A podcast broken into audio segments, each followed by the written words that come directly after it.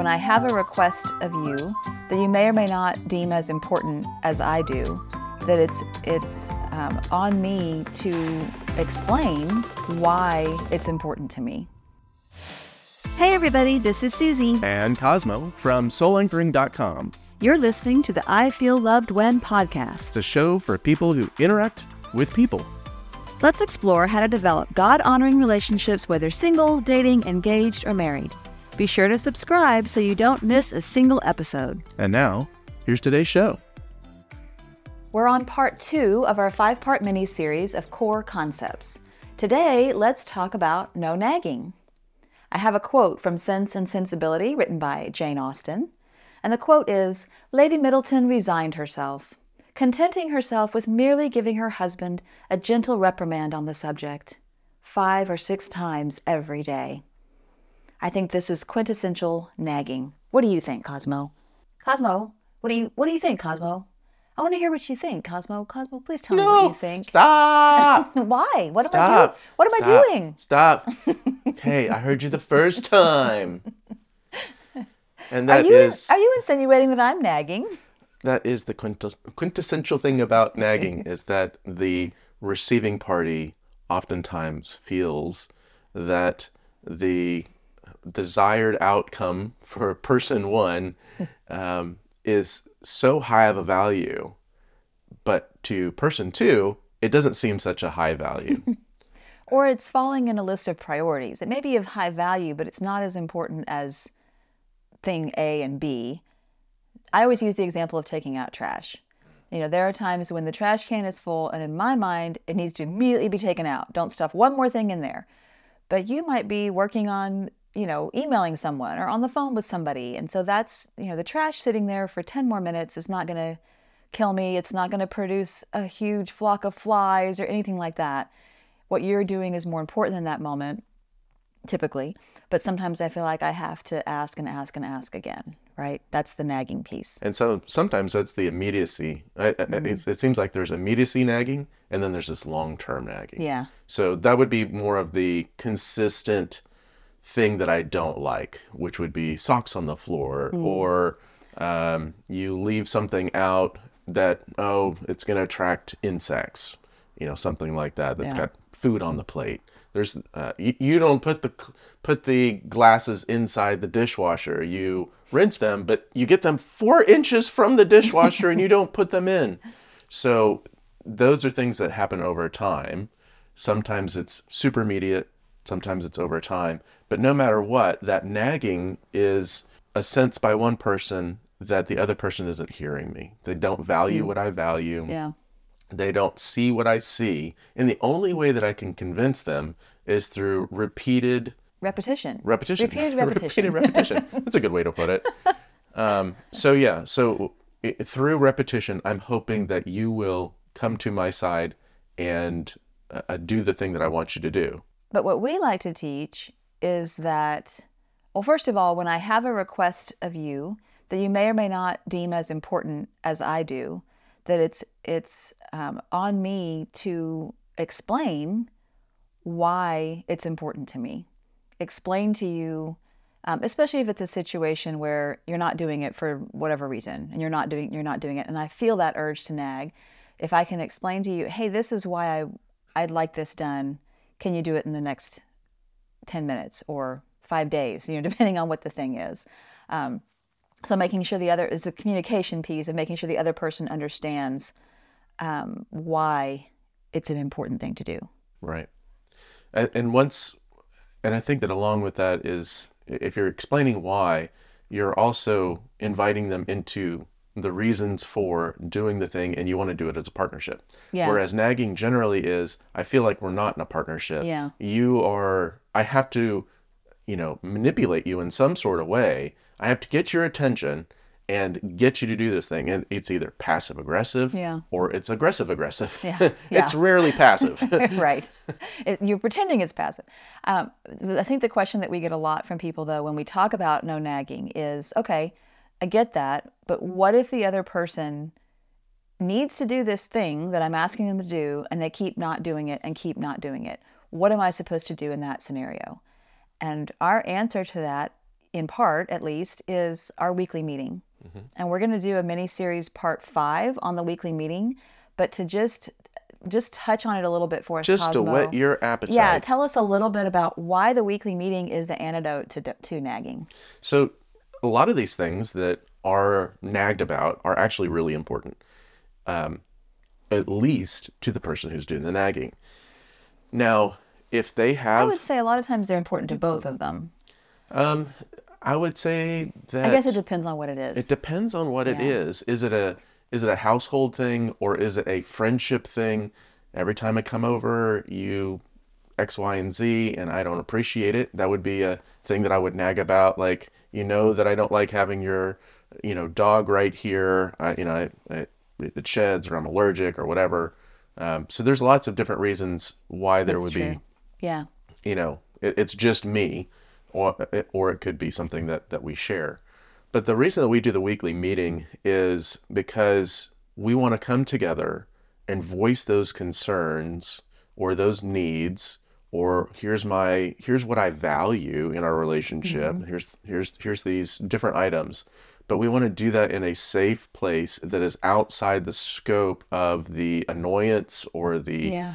thing that triggers you or angers you or you feel disrespected whatever those those emotional uh, ties are that are negative we want to step outside of it and then talk about it as an actual issue that we want to solve together because if we come together with the purpose of solving problems together if we come together with the purpose of I want to value you and you want to value me then we now look at the issue from the standpoint of how do I um, love you in the best way, respect you in the highest way, that that when this thing comes up, we're able to have a resolution.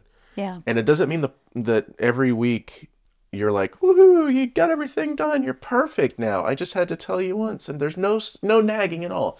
The thing is that we what we say is you meet once a week to talk about it, but in between there is no nagging. Yeah. It, it also ties us back to part one of our mini series, which is believing the best.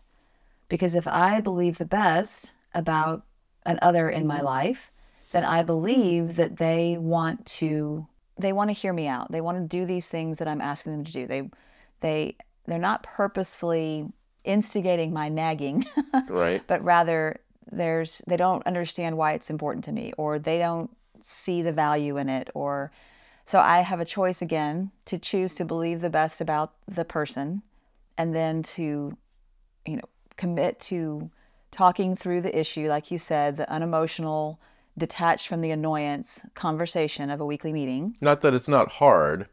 I mean, Right. it, it still can be difficult, and it still can For be sure. like how to how how am I going to do this this thing that you want? It seems really Yeah. Uh, unimportant, but that's why we do it because we want to share with them why it is important. Yeah. And if you can share the story, so this weekly meeting is all about sharing your story, sharing the reason behind when the socks are left out. It's not about the socks. Yeah. About the whole thing on the dishwasher. It's not about the dish. Yeah. It's usually about you don't respect my time. You don't respect this effort. I've got a history of something that every time I see this, it makes me mad. Don't you want me to not be mad? it's not about you or your socks. And again, it ties back into believing you're both believing the best about each other. If the person who is who is receiving the nagging is not believing the best about the person who is doing the nagging, then they're going to see that thing as unimportant and oh, you're just nagging, as opposed to you are repeating this request maybe poorly over and over again because it's important to you. That's how I can believe the best about you and then I can find out, communicate and ask why is this important to you? Right. Generally, when we think of nagging, we suppose that the person who's doing the nagging is just doing it because they want something their way when they want it, and it's we, we kind of frown upon the the the nag nagor, and the naggy is, you know, oh well, they just are, you know, they just trying to get their stuff done too, and it's it's a level of importance. So, yeah, I I, well, sometimes I think that that, that that is the case. You know, sometimes you have a person who's nagging to be manipulative, um, you know, to coerce you into doing things their way.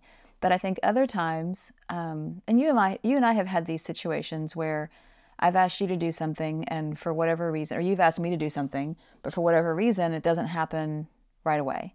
Be it you forget, you don't actually want to do it. I think I think mowing the yard may be a good example because um, if it were up to us, we probably would never mow because we like greenery. but we live in a neighborhood and we live around other people and we don't want to you know upset them or disrespect them or invite critters into our yard and that kind of thing Maybe some critters. maybe some critters but then a lot of times you know it, it might not be the first time i ask you to mow that you mow it might be a day or two or three or five later because you have in your mind okay i want to do it at this time of day um, it's not convenient for me to do it on this day because of this and so you have in your mind what you what you're thinking about and why you haven't done it yet, but you're not necessarily conveying that to me. And so that's not me trying to manipulate you. That's me saying, hey, we both take care of this house. You typically are the one to mow. I'm relying on you to do it. Can you let me know when you're going to do it? Right. Can you and, and then reminding you if we haven't if we haven't had that part of the conversation, can you let me know when you're going to do it? Then it becomes, well, I feel like I have to remind you every day because I I don't know when you're going to do it. We haven't talked about that. Right, right. And that's that's part of the weekly meeting is that Yeah. we want to have a schedule for the things that happen. We want to make sure that the other person knows because maybe you needed to buy something, you need to go out and get some gas for the mower. But if I'm never telling you when I'm going to mow, then Yeah. you Or you wouldn't know when to get it. Yeah, or you're waiting on me to get the gas, but you haven't told me you need it. Right, So- right. So uh, a lot of this, that uh, the whole problem with nagging is that it is an ineffective means of communication of needs, requests. So there is a much more effective way, which is to talk about everything, everything that's going on once a week in depth, and it doesn't have to take very long because you're not the nagging takes a whole lot longer. It's it it's over the course of a week and it's 10 times 20 times versus you talk about it once you make a um, a plan Yeah. about how to overcome that. You you solve the problem that seems to be happening and then you test it. It's just like any kind of um, any kind of scientific endeavor you you hypothesize what the problem is you you you give reason and story as to how and why it's going to be solved and then you test and see if it will work. And sometimes it doesn't. Sometimes your first try doesn't work but that's why you come back at the end of the week. We look at at our weekly meeting the way that you would look at it at a company. If if your company had 100 employees and nobody ever got back together again to to actually meet about what the progress of the company what would happen? It would just probably spiral out of control. And we see relationships the same way. You have to touch base with people so that there isn't the nagging. Yeah, absolutely. good communication means that you don't need to nag. So we like to end with a um, something to try. Yeah we like to end with something to that people do people can try. An activity! An activity. So if we're if we're gonna practice not nagging, can we do it now? Can we do it now? Can we do it now? I think that one of the best ways to start to recognize this um, is to, you know, once you become aware of something, then it's more easy for you to to recognize it in your life.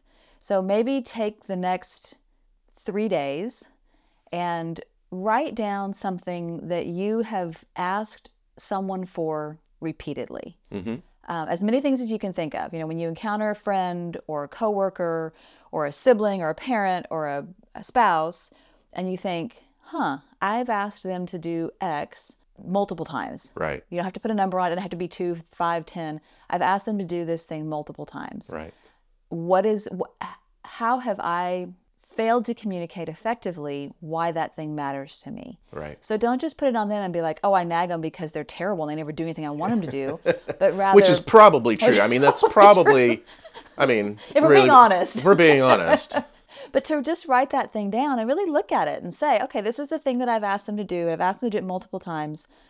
Um, let me believe the best about the person, and let me find out. So one of the things that I I that Susie wanted for me to do that she nagged me about for a long time, so many times. Poor was- baby. Yeah, was that she wanted me to text her before I came home, so she knew when I would get home in case she wanted to make dinner or she wanted to go for a walk or something like that. I was terrible at it because I didn't think it was so important. I'll be there in 15 minutes, and doesn't matter. But it mattered to her. She told me why. We understood. We made a plan. I couldn't do it because I'm a terrible fiend and, and I don't care about her at all. No, no. I just, I'm just, it's a new routine. It was a new thing that I had to figure out. We uh, put a little sticker on my, on my, um, A post-it note. a post-it note on my drive, my Steer- steering wheel. My driving wheel? Yes, I call it a driving wheel. I know what you people call it steering wheel. Yes, I put it on my driving wheel. And uh, every time I got in the car, I was reminded that Susie wanted this thing. So it was easy. It, it wasn't. Yeah. It wasn't but five seconds, but I needed the reminder, and that worked, and that has been uh, a benefit. I've never gotten nagged about that again. Yeah. In fact, you're really, really good at it now. Right. Like there's times where I, I almost forget that you're that I've asked you to do that, and I'm surprised. Like, oh, you texted me, thank you. You know, you're out running an errand, and I know you'll be back in 20 minutes, but you still will text me that, hey, I'm on the way home, Right. and the it just best. means a lot. Yeah, the best way to beat nagging is to build a new routine, a new habit, and that has to come around how you feel that that item, that thing is important to the other person. And if you love that other person, if you respect that other person, you will change your habits and your routines to bless them and honor them. Yeah, I think it started with you understanding why it mattered to me, and then you choosing to honor that that reason. So what do we want them to do? Don't nag. Here you go.